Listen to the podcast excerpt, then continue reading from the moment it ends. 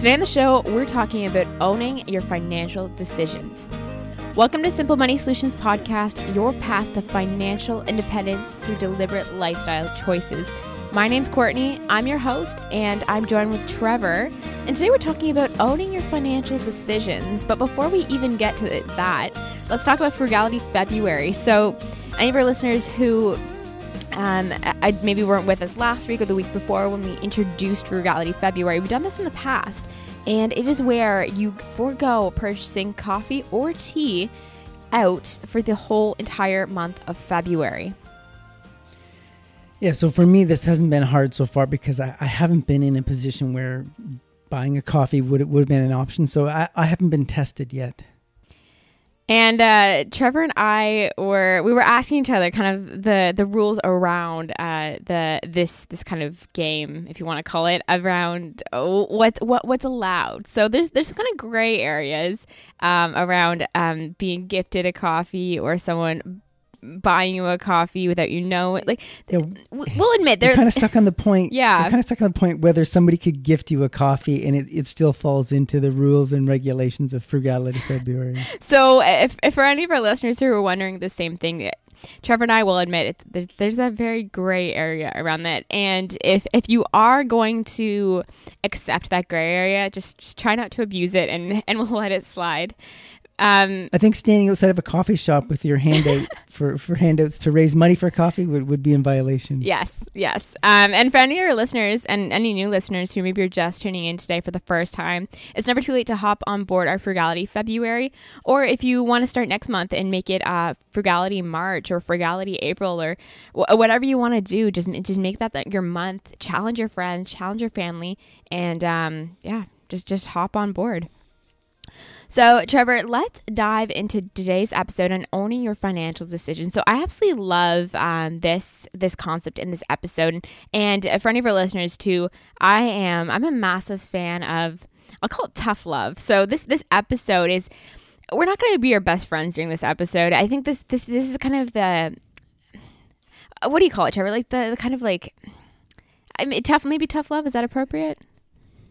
Well, this is look in the mirror and, and at the end of the day, it comes down to you and you and only you. You're the one, you have one life to live, and, and this is it. So, when we're actually talking about, uh, we have a list of, Trevor's put together a list of five ways in which we can own our financial decisions. But, Trevor, when we're talking about the overarching concept of owning your financial decisions, how is it easy to not own your financial decisions? Why do we let the the ownership of our decisions fall away? I know I don't want to give too much away about your points, but why is this a why why are we dedicating a whole topic to discussing this? Well, I think it's important to realize that you indecision is a decision in itself. So let's just say you've decided you you have you're in a house you can't really afford to be in. So you, you've bought a house you really can't afford and it's it's killing you financially and you're delaying a decision to move out of this house. You know, you you you haven't come to the conclusion that this is a bad idea. Well, that is a decision to stay in that house. So indecision is in fact decision. So I, I think that's point number one. And then that that that that is by not making a decision. You, if if if you if you're not saving for your retirement, that's a decision you've made. You, it's it's not like you haven't people just think action is decision, but it's not. Indecision is decision in itself. I absolutely love that because uh, that speaks to how intentionally we must live. And and if, if, if we don't actually create a plan, create a strategy, if, if we don't set anything intentionally in motion, it, we won't achieve our goals and we, we won't really won't achieve we might be disappointed well, and we've said this before in the podcast. The worst thing you can do is let life happen to you. Just just let life unfold on, on however it will randomly to you, rather than you be deliberate and, be decisive on, on how you're going to live your life. In this podcast, we talk how you're going to live your life financially, but I think you can apply this to all aspects of your life. Is be deliberate, make a decision. If you let things happen to you, you tend to be you know, take the position of being a victim. No, and you're right, and that's why our tagline has the word deliberate in it because that word when it's uh, f- focused around personal finance is so so important and and and i want to say you can make you can make decisions by just following the masses like we talked last week you, you can you can make subconscious decisions and it'll feel like you've made a decision but you're really just following what other people are doing and, and calling that a decision when really it isn't. It's just you're mimicking what other people are doing and, and don't don't even pretend that you've made a decision. Like that that that's not there's no process behind that. There's no uh, concepts or, or you know vetting going on. You're just mimicking other people. That's not a decision either. I absolutely love that point. I'm glad you brought that up eh, because it, it, I think it's important in, in, in what you just said to to ensure that you're actually putting your own thought to, to kind of stop and and ask yourself is this is this some is this is this what I truly want to do or is this kind of the the, the mass appreciated thought so at that point is super critical and the risk with mimicking other people is is you could have two people that work at the exact same company, have the exact same job, but their financial lives are completely different. And so maybe the income side's the same, but the expense side's different. Or maybe you you live beside somebody who lives in the exact same house, they paid the exact same price, they drive the exact same car, but they work at a different job. So the the inputs and the outputs are never going to be the same. So mimicking other people as a decision making tool is disastrous. And again, why you have to really create like you said deliberate choices and and own those decisions. And i want to go back to to to um, a few moments earlier and talk about kind of the phenomenon of owning your financial decisions. And and and you mentioned buying a home that you can't afford or or not saving uh, for retirement early enough or, or things like that that you look down upon yourself on. Like there is a lot, or there can be a lot of, of shame and guilt and fear around how we feel about ourselves in those moments about the financial decisions we make. And I think that can maybe lead us to why uh, we maybe engage in some of the five um, things within this list uh, we don't engage in them properly because we we are we're not proud of maybe where we are financially well if you think of uh, a bad decision, you know, a mistake or or a decision you regret, that is a learning opportunity. That is an opportunity to say, "Wow, that didn't work out. Let's make a note of that and never go there again." So think of you. You it, just say you you bought a house you can't afford young early in your financial life. That's that's great that you, you make that mistake early. Then you'll never you'll be so cautious on buying your next home that you'll never overextend yourself because you know how that feels. So you have to look at it in a positive light. A, a decision that didn't work out well is is a great learning opportunity, but you have to take it as a learning opportunity. You have to you have to view it as I'm going to learn something from this. You know, I'm not just going to be miserable and bury my head in the sand and hope this goes away. I want to learn from this. And, and Uh, even something small. Say you you you signed up for a gym membership for a whole year, and you turned out the gym wasn't your thing. Well, being pretending it never happened, or or you know being mad because they never gave you your money back, and, and not learning from that. You know, don't sign up for long term contracts. If you didn't get that that message out of that, then you're doomed to repeat it. So whenever something goes wrong, just say, you know, what can I learn from this? What can I gain out of this bad situation? And, and if you if you have that mindset or that mentality, and it really it really means putting your ego on the shelf, right? You you can't have an ego and learn learn from your mistakes at the same time. So th- to me, that's that's super. And if you can take it another step, if you can help somebody else not make the mistake you made, even better.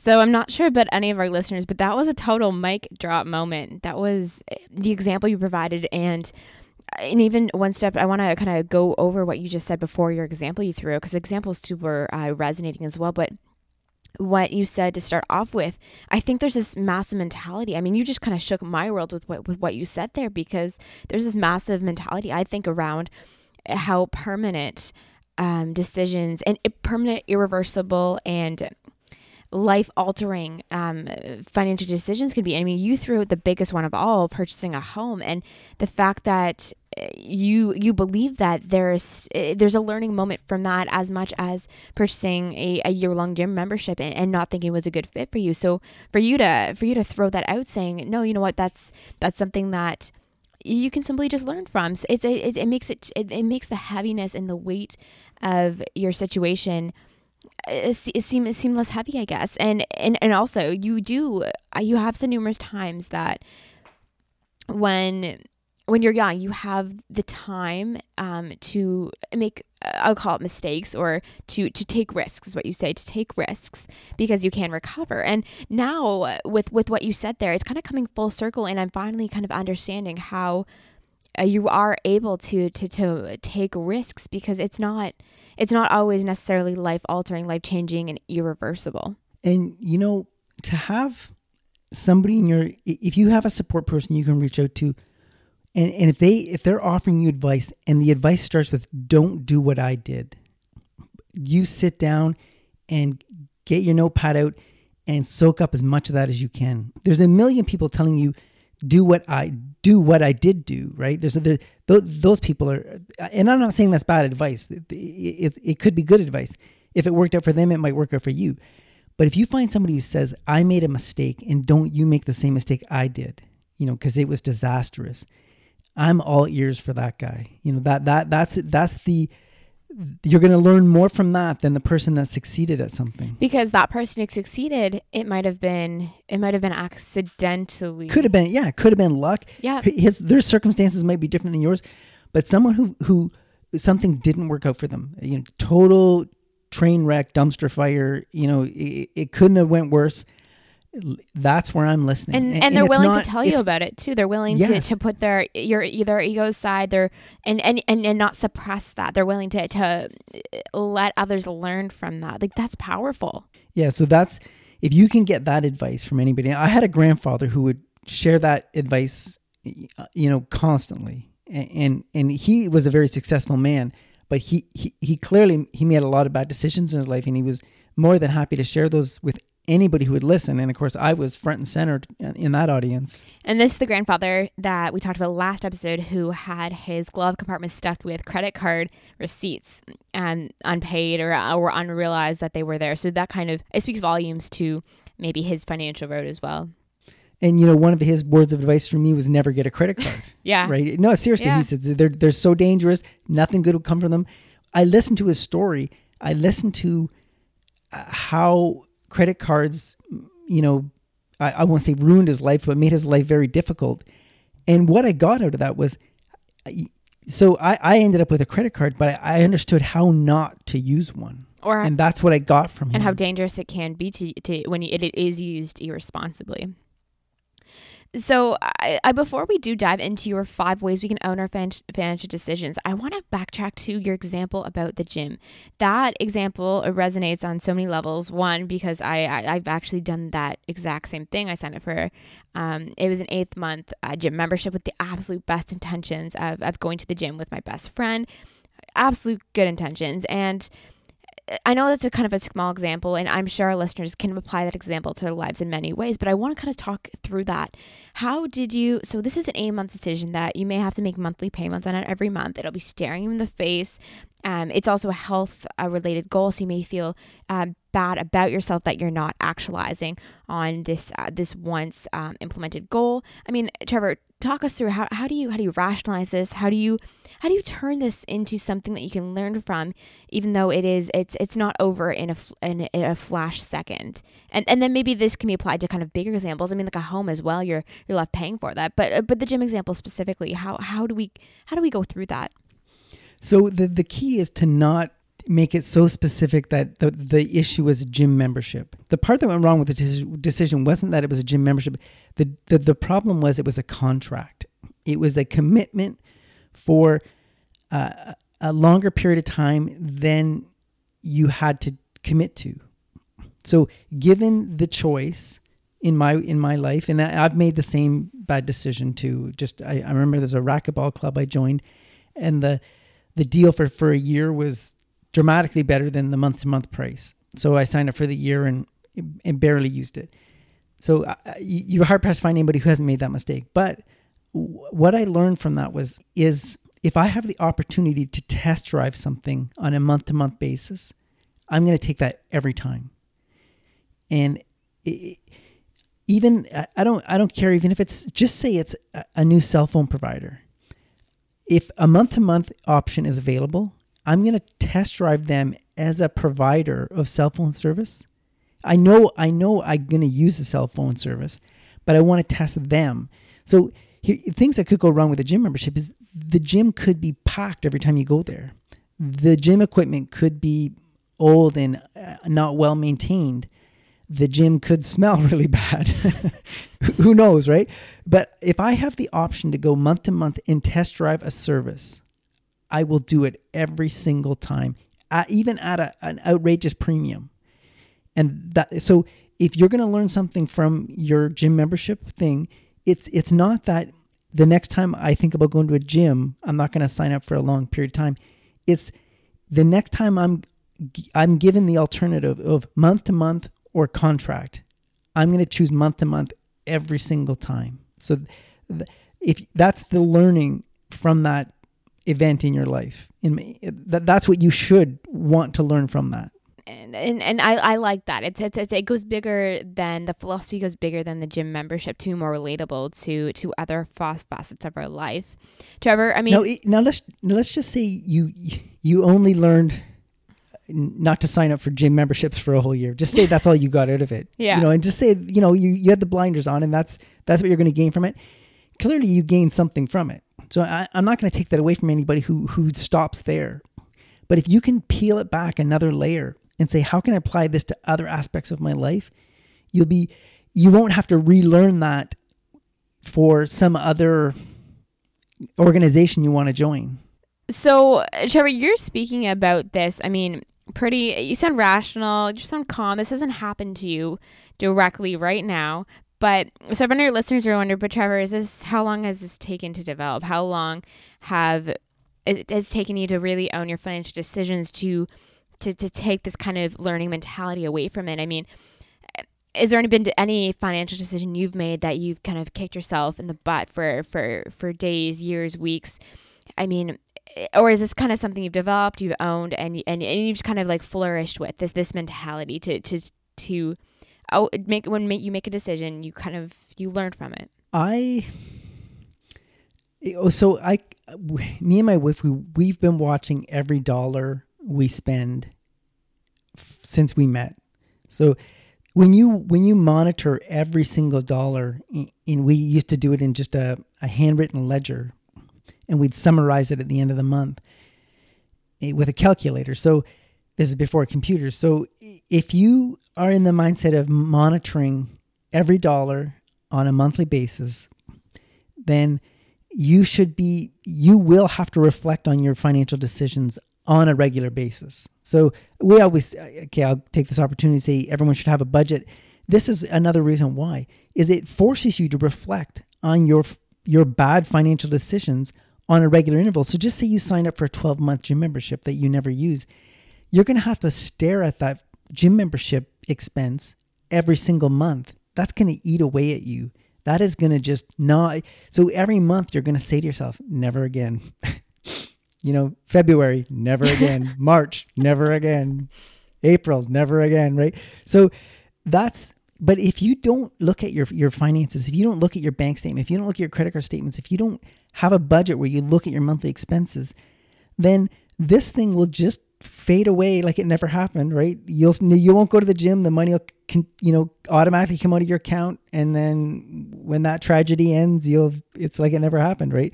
But if you look at your expenses on regular basis, this is where you you you so you, every month you get to look at it and say, okay, how am I going to not do this again? And then the, then when you're faced with this other opportunity to sign up for a whole year for some other service, you know, there's this thing that used to happen. I don't know if it still does. They they don't come to my door anymore, but people used to show up my door and they'd have this book of coupons, and they'd say, um, "How would you like to buy this this book of coupon, coupons for $20. It's got $300 worth of savings in it.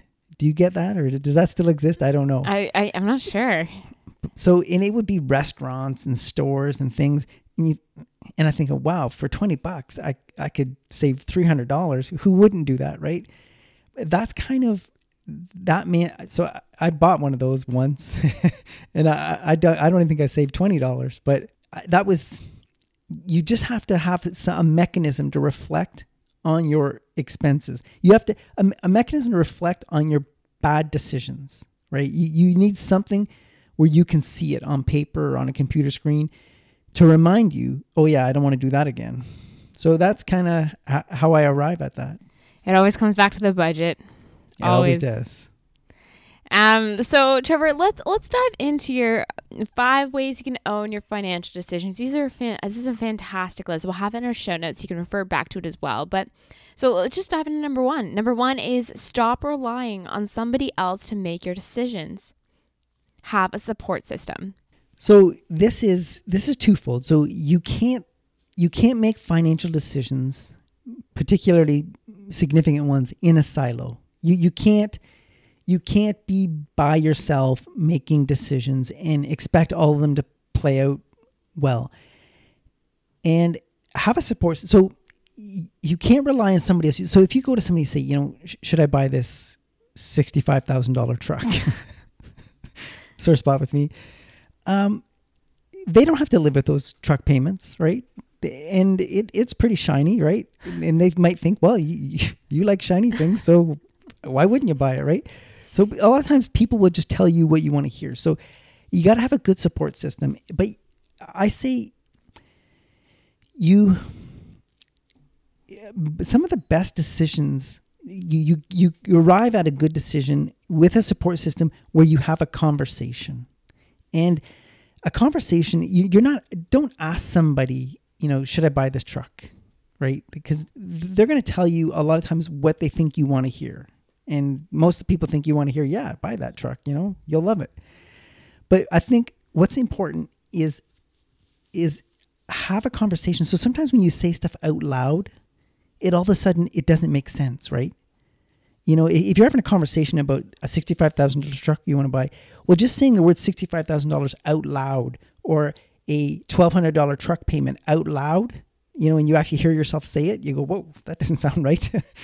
My math must be wrong, right? That this this is crazy.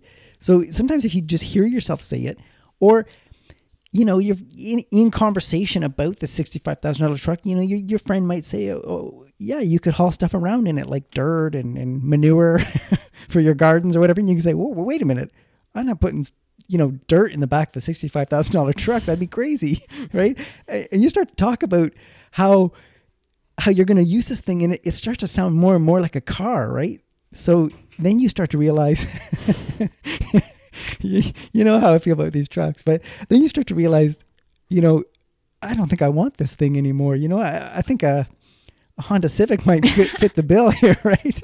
So, um, but you, you get the feeling where if, so don't have somebody else make your decision. Don't ask somebody else. And then just, if somebody says, yeah, buy that truck, and then you buy it and you, you think, well, this is a disaster, but, but, but have a support system. And the support system is not you know you're not you're just saying okay i have i asked 10 people and seven of them said yes. Therefore i'll buy the truck right? That that's a that's take a, bad take a poll.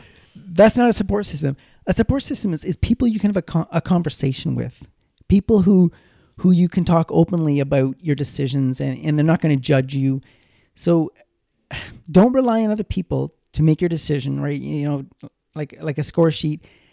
But you can't do this in a silo. You you will and the the other thing is is with your support system, you want a a good variety of people. So you want people who have had some life behind them and have made some of these decisions and maybe some mistakes. I have this thing you can't afford you you, you will have to make some mistakes on your own. But you can't afford to make them all on your own. You're going to have to rely on if, if you if you were to make all the mistakes that everybody else made, you you would probably be in financial ruins. You, you need to learn from from the people around you, the people that have been down this road before you to some degree. You're, you're not going to learn all of them, but you're, you're going to learn, you have to learn some of them.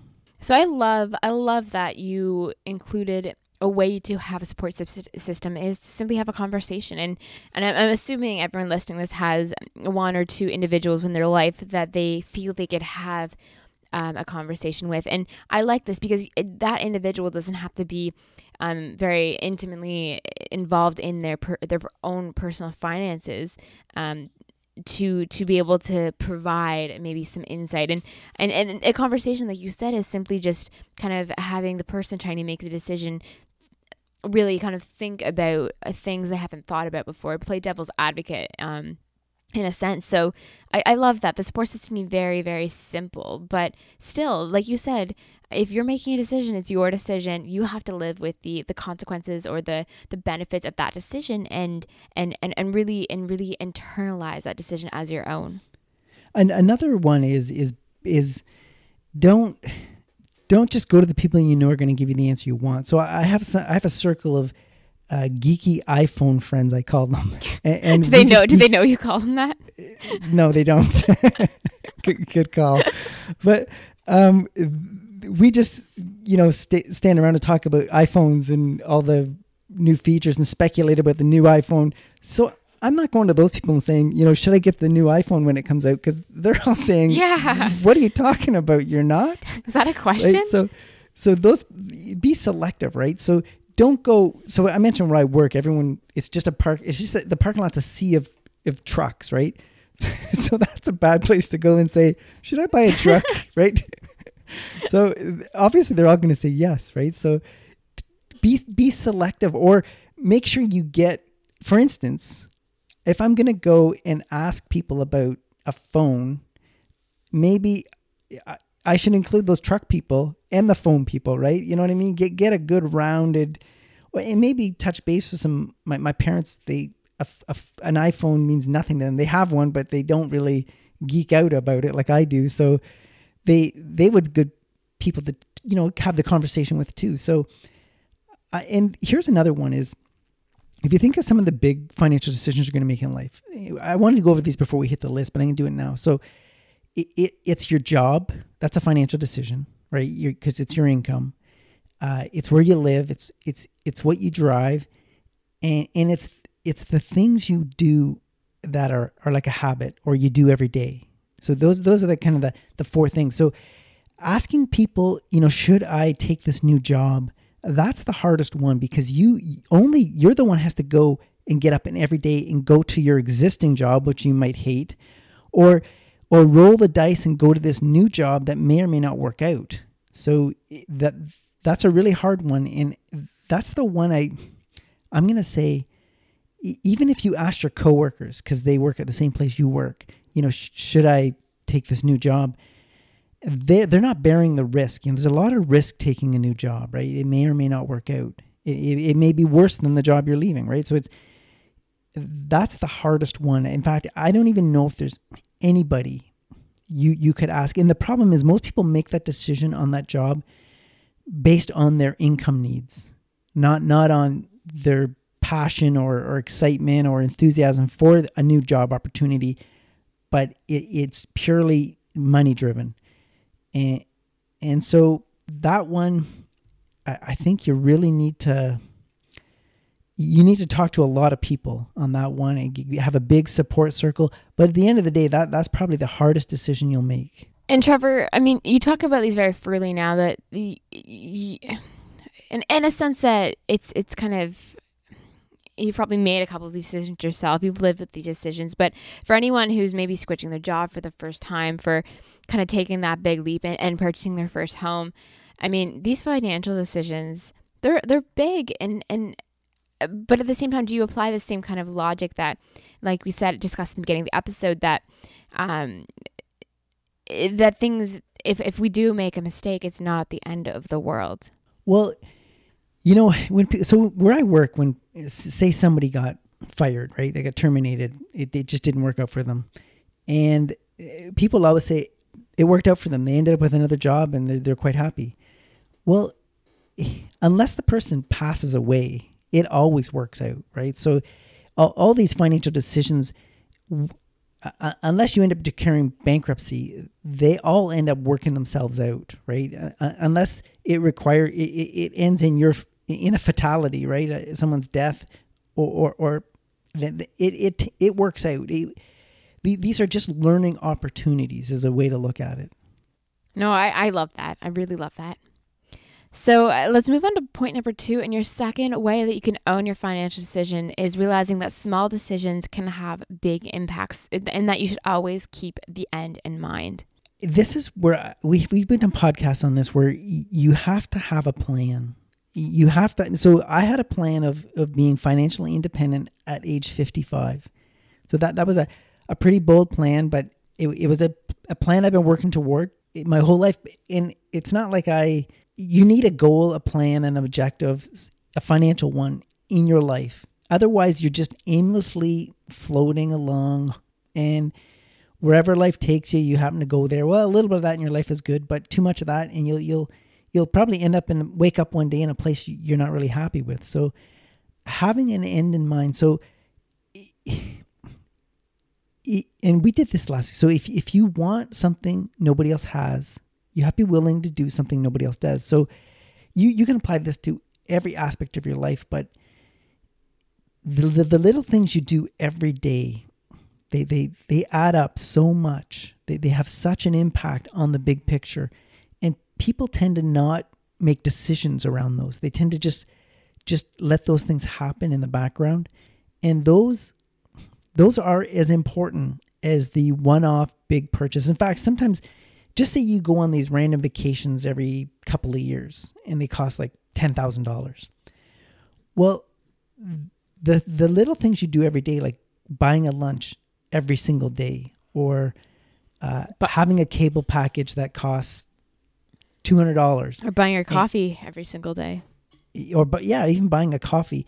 All these little monthly or weekly or daily expenses those are little mini decisions that over the course of 10 years, that, that's a big number. Those things really add up. So if you have an end in mind, if, if you if you have a financial plan that you're working, then make sure your your daily habits, which are in essence decisions, are aligned with that plan. So that, that's point number two is is the little I'll, I'll call them habits. Your habits are little mini decisions you're making every day that are affecting you financially. So this point speaks volumes to how intentional you should be living your life and, and how having that that big end goal in mind at all times as this kind of journey eh, towards the directs your journey is to to financial success. I mean, I, I I think we always do say we always speak to how important kind of developing that that that long goal, whether it's financial independence like yourself, Trevor, at age 55, that is really the guiding and rooting rooting um, energy that that keeps you. Because do you, don't think or um, maybe correct me if I'm wrong, but do you think you could have achieved your goal? You're almost you're you're gonna be uh, 55 in as soon. Do you think you could have achieved that goal if you didn't have that goal so hardly cemented in your mind? Do you think would you have succumbed to making maybe decisions that wouldn't have supported you achieving this goal if, if it wasn't this this is this over over um, coming profounding goal? Well i just knew that i wanted something most people don't want or don't really think about early financial independence. And i knew i couldn't do what everybody else was doing and still get there. And here's another example. I i quite often go back to health on the podcast here because i I think there's a correlation there. You can kind of they're the two are kind of relatable.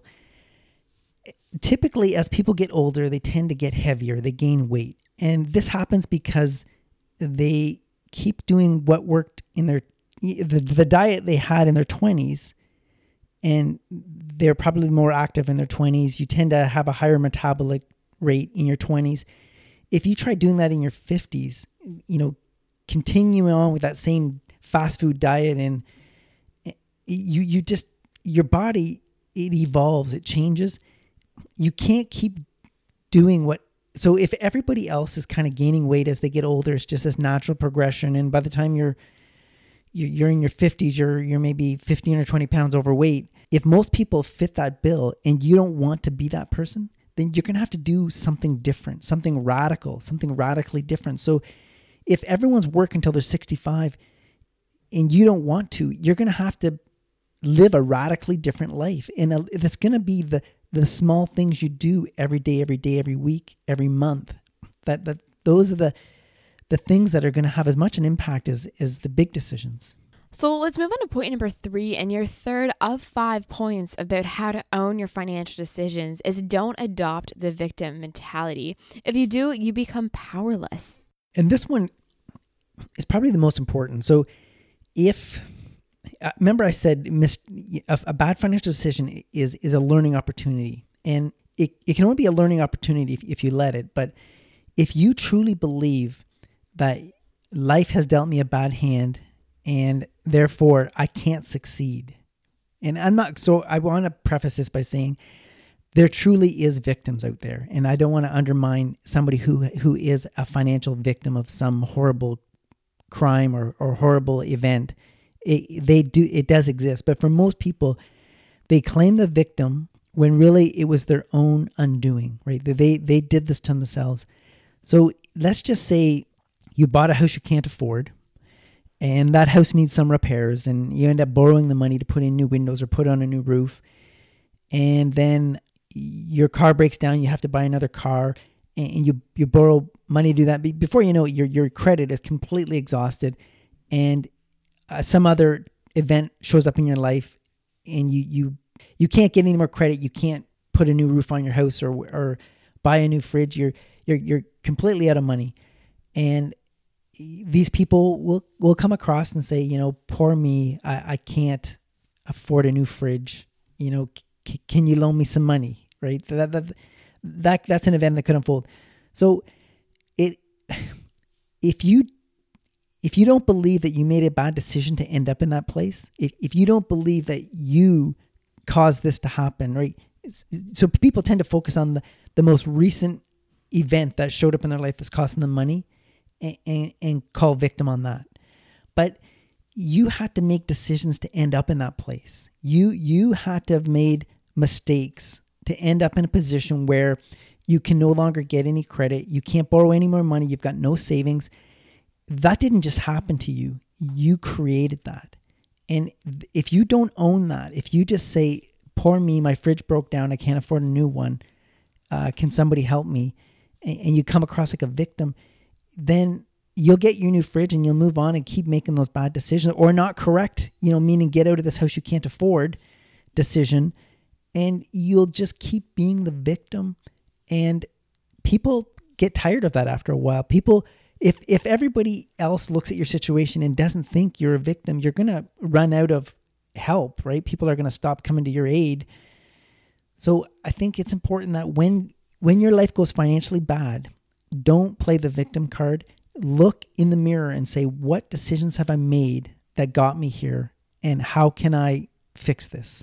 That's powerful. And, and, and to the second half of this point, um, you, said if, if you become if you do adopt the victim mentality you become powerless and flipping on that on its head when when you take ownership of your decisions like you're saying you become more you're powerful you feel more in control you feel like you have the ability to change um, the situation you're in and, and, and, and learn from it, like you're saying. So I think that the whole mentality shift is is powerful and, and, and really changing where you are right now if, if you don't like where you are.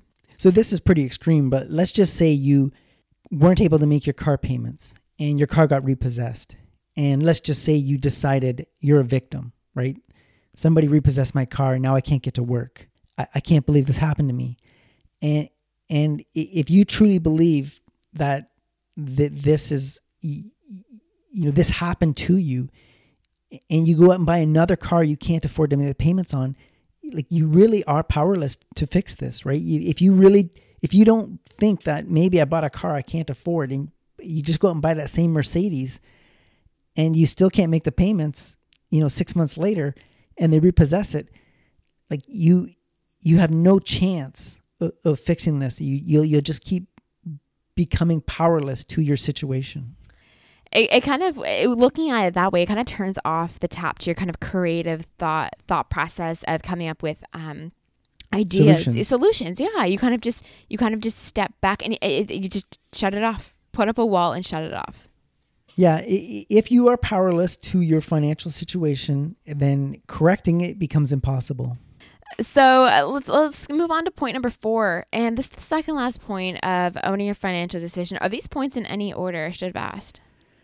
Um, possibly yeah, a little bit, a little bit of order here. I think. All right. So uh, number four then is have a flex, have a process, but be flexible.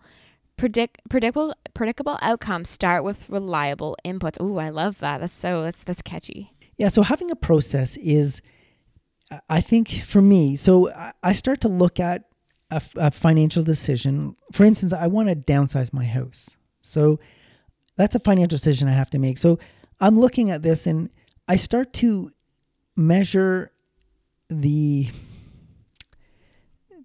the just in my mind I'm I'm starting to weigh the pros and cons, right? Just the the dollars and cents, you know, the the the property tax on this place is kind of high. I'm heating a, a, a house I really a larger space than I need to heat. There's a, there's a lot more roof to replace on this. So I, I start adding up all the financial things with a larger home, and I, I start weighing those against the you know, the, just I look at them as just pure savings. Uh, I really like my neighborhood. You know, that's kind of a not a financial number, but I, I I like the neighborhood I live in. So I start sort of weighing the some financial data against non-financial data and just just a feeling, and then I start having a conversation with with people who are in my age group, and I, and I sort of talk through. You know, you give any thought to downsizing, and some people say no, and I'll ask why, and some people say yes, and I'll ask why. And some people, I'll talk to people who have already downsized and ask them how they feel about that. But you get the feeling my, my process involves a lot of conversations, talking to a lot of people. It's not a spreadsheet where I just pound in numbers and, and, and run graphs and, and analysis. That that's not a process. That that is a, a tool. That is part of the process. That is something that's an input. But but I what I'll do is I'll I'll I'll keep a I, I call it a journal, but I, it's really just something on my phone. And I'll just sort of keep a record of conversations I've had with people who, and particularly people who have, you know, I'll say downsized their home and things they didn't like about it or things they did like about it. And I'll just sort of keep little bullet points, notes about how people have felt. So I don't have to revisit this conversation over and over. But my process is conversations with people who, so it's people who are in my same position. So they're empty nesters with a, a large house. There's people who are uh, have already made this decision. There's and and in those there'll be two groups of people. There'll be the people who who so the people who are in my position who don't want to downsize and the people who are in my position who do want to downsize. And there's people who who are older than me who who did downsize and the people who didn't downsize. So I've got like sort of four categories of people I'm talking to, conversations, asking them, you know, how they arrived at their indecision or their decision.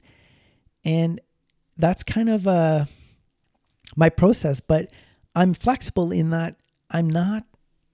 I, I, here's an example. So, I when I buy a used car, I, I have a friend who buys used cars as well. He's a big fan of used cars, but his is a pure mathematical formula. He looks at the year of the car, the kilometers, and the price. And and he has a formula where he there's a ratio and it's it's the best number wins. And for me, things have to pass the smell test. I have to actually drive that car. All those numbers could add up, but somebody could have just drove the crap out of that car for you know for however long they had it, and it, it just drives like junk. So you you even if you have a process, you have to be flexible in the end to I, I call it the smell test. It has to, all the analytics in the world, it still has to pass the eye test. You know, does this make sense? And conversations, saying things out loud, a process should be very fluid. So it, you probably have a different process for different financial decisions in your life. So I, I know this this your your process you've developed for for for various things you, you threw it a car or a home. Um, Eh, they're not they're not very like you said analytical or, or, or mathematical based but have you always had a, a, a process for things um your your whole kind of adult life or is this some is, is having this kind of tangible process, something that you've just developed recently with maybe um, bigger decisions? Or, or, or, I guess my real question is what advice do you have for younger listeners who are deciding how to develop their own process for deciding um, decisions, making financial decisions? Well, for me, unfortunately, uh, my financial dis- decision it started out with no process, right? I just started out just buying things because they were shiny, and and and then then regretting it, right? And and then circling back and saying, you know, why did I come to this decision to buy this VCR if they don't exist anymore? But it was a, you know, or or or a TV I couldn't really afford, and, how did I arrive at that decision? And I I started out with no process and a lot of regret, and evolved. And every time I made a decision, I, and I, that I regretted, I would develop a process to not to, to be more you know, analyze this a little deeper the next time I, I crossed this road. So I, I didn't, for instance, eh, with a process, I think you also need a philosophy. Ooh, I like and, that. Yeah. And, and so, for instance, with technology, everyone knows I, I got this iPhone crazy thing and Bluetooth earbuds. But you know, one of my philosophies on technology is I am N plus behind. One? No, no, that, that is a philosophy, but that's not mine. But my philosophy is to stay just behind the curve. So to be an early adopter in technology is outrageously expensive. And the first version of, of technology tends to, you know, come with flaws and it really it's a beta that you're testing for the manufacturer. So when that first iPhone came out, there was no app store. I mean, it was pretty limited compared to what it does today. And that's because they wanted people to use it and then give them feedback on what they wished it could do.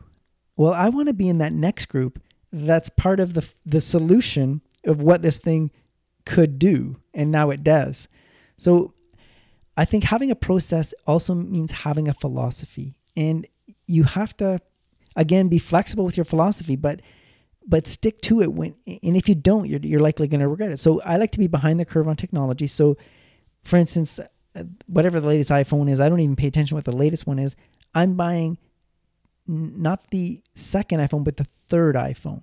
You know, so I'm buying three back, and that those phones tend to be almost half the price of the latest phone.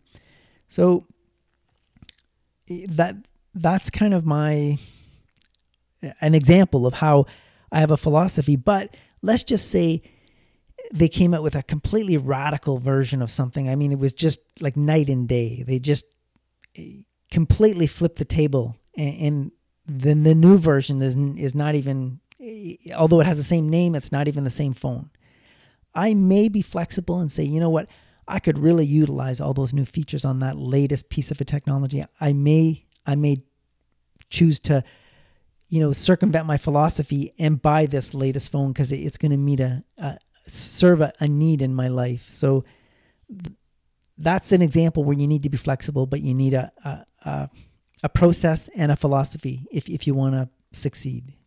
So I I like that that the philosophy element because as like making financial decisions, you kind of have keep your end goal in in sight at all at all times, and that's what guides your financial decisions. So at the same time, uh, you can kind of take it one step back and and develop this philosophy for for making kind of a process for making those decisions. So it's kind of this very fluid, but all in line um, decision. So again, if you look at your iPhone example, you don't buy your philosophy for for that specific process. You don't buy the latest model. Why don't you buy the latest model?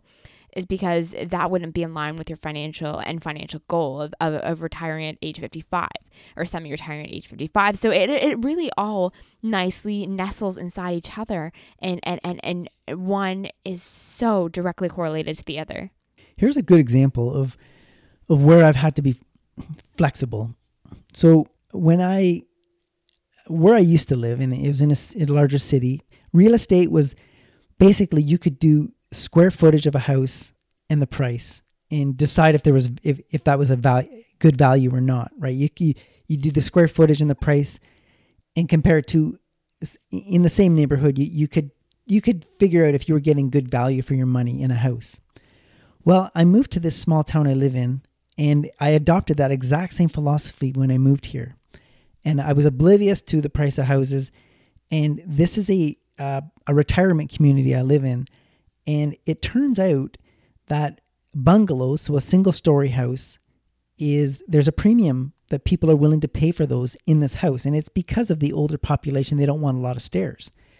Well, I was looking at real estate prices and, and thinking, wow, that that house, that bungalow is really bad value, right? Why would anyone buy that? I could get this two story for almost the same price, just maybe just a little bit more.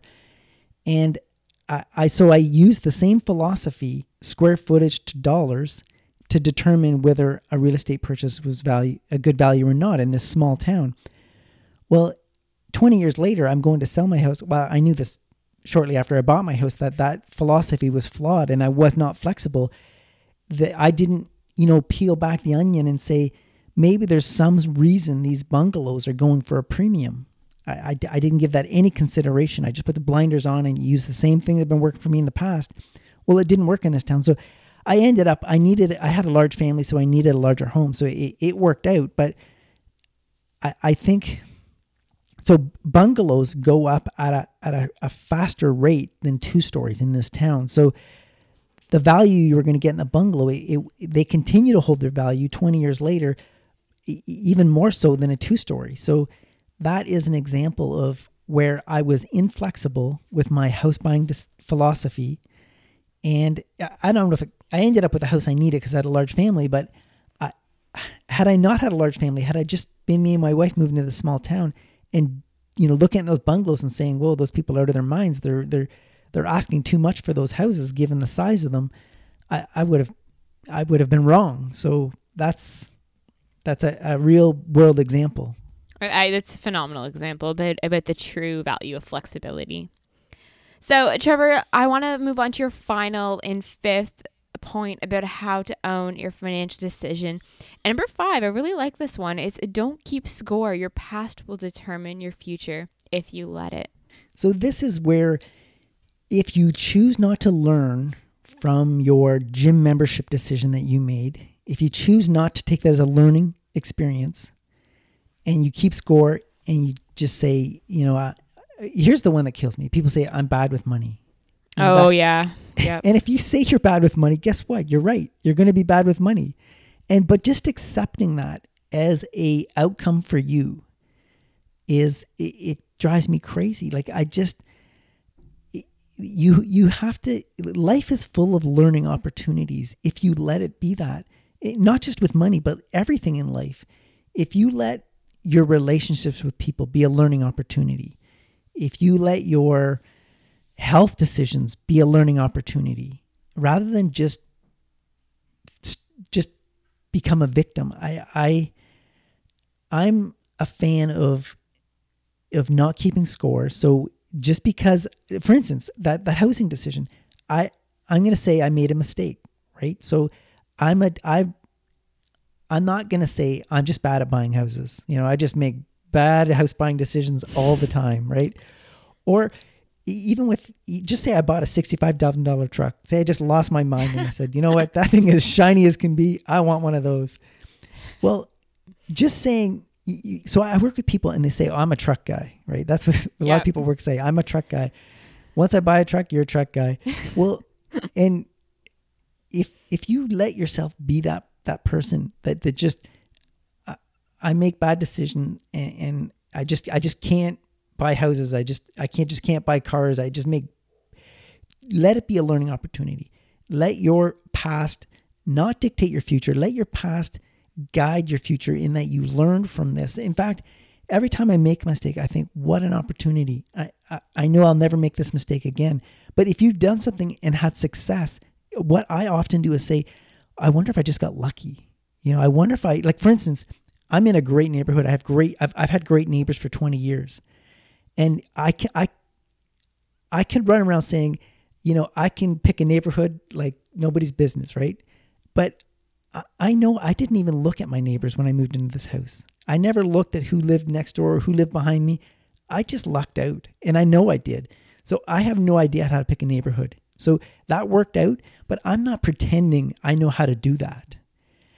But I do know that when I make a mistake, I, I, I learned something from that. So I learned nothing about picking neighborhoods. So I, I know I have no knowledge there. I just lucked out. But I do know that using square footage and price to buy houses is flawed, right? So I know that. Here's another one is buying used cars. I've been buying used cars for a while. I like to th- I used to think I was getting lucky. You know, first used car, you know, had it for 10 years, that worked out well. Next one I think I had it for like 8 years, that worked out well. Not much repairs. I, I used to think I, I'm just lucky, but as time goes on, I'm starting to think, okay, maybe time has tested this and maybe I've got something here where I'm good at it. The problem is if you if you keep making right decisions and you keep working out, the only true test of that will be time. Whereas if you make a mistake and you learn from it, you you don't need time. You can learn from that right away. Oh, I love that. That's that's a total. That's another mic drop moment of this episode. That's that point might be my favorite. So, Trevor, that is brings us to the end of your list of five ways we can own our financial decisions. And on that note, that brings us the very end of our episode today on own your financial decisions without with Trevor's list of five ways you can own your financial decisions, which will again be in our show notes for your review. Um, good luck on another week of Frugality February. May the non buying powers within you be strong of coffee and tea out. Uh, we'll check in with you next week um, to see how your this week has been going. Um, and until then, keep it simple.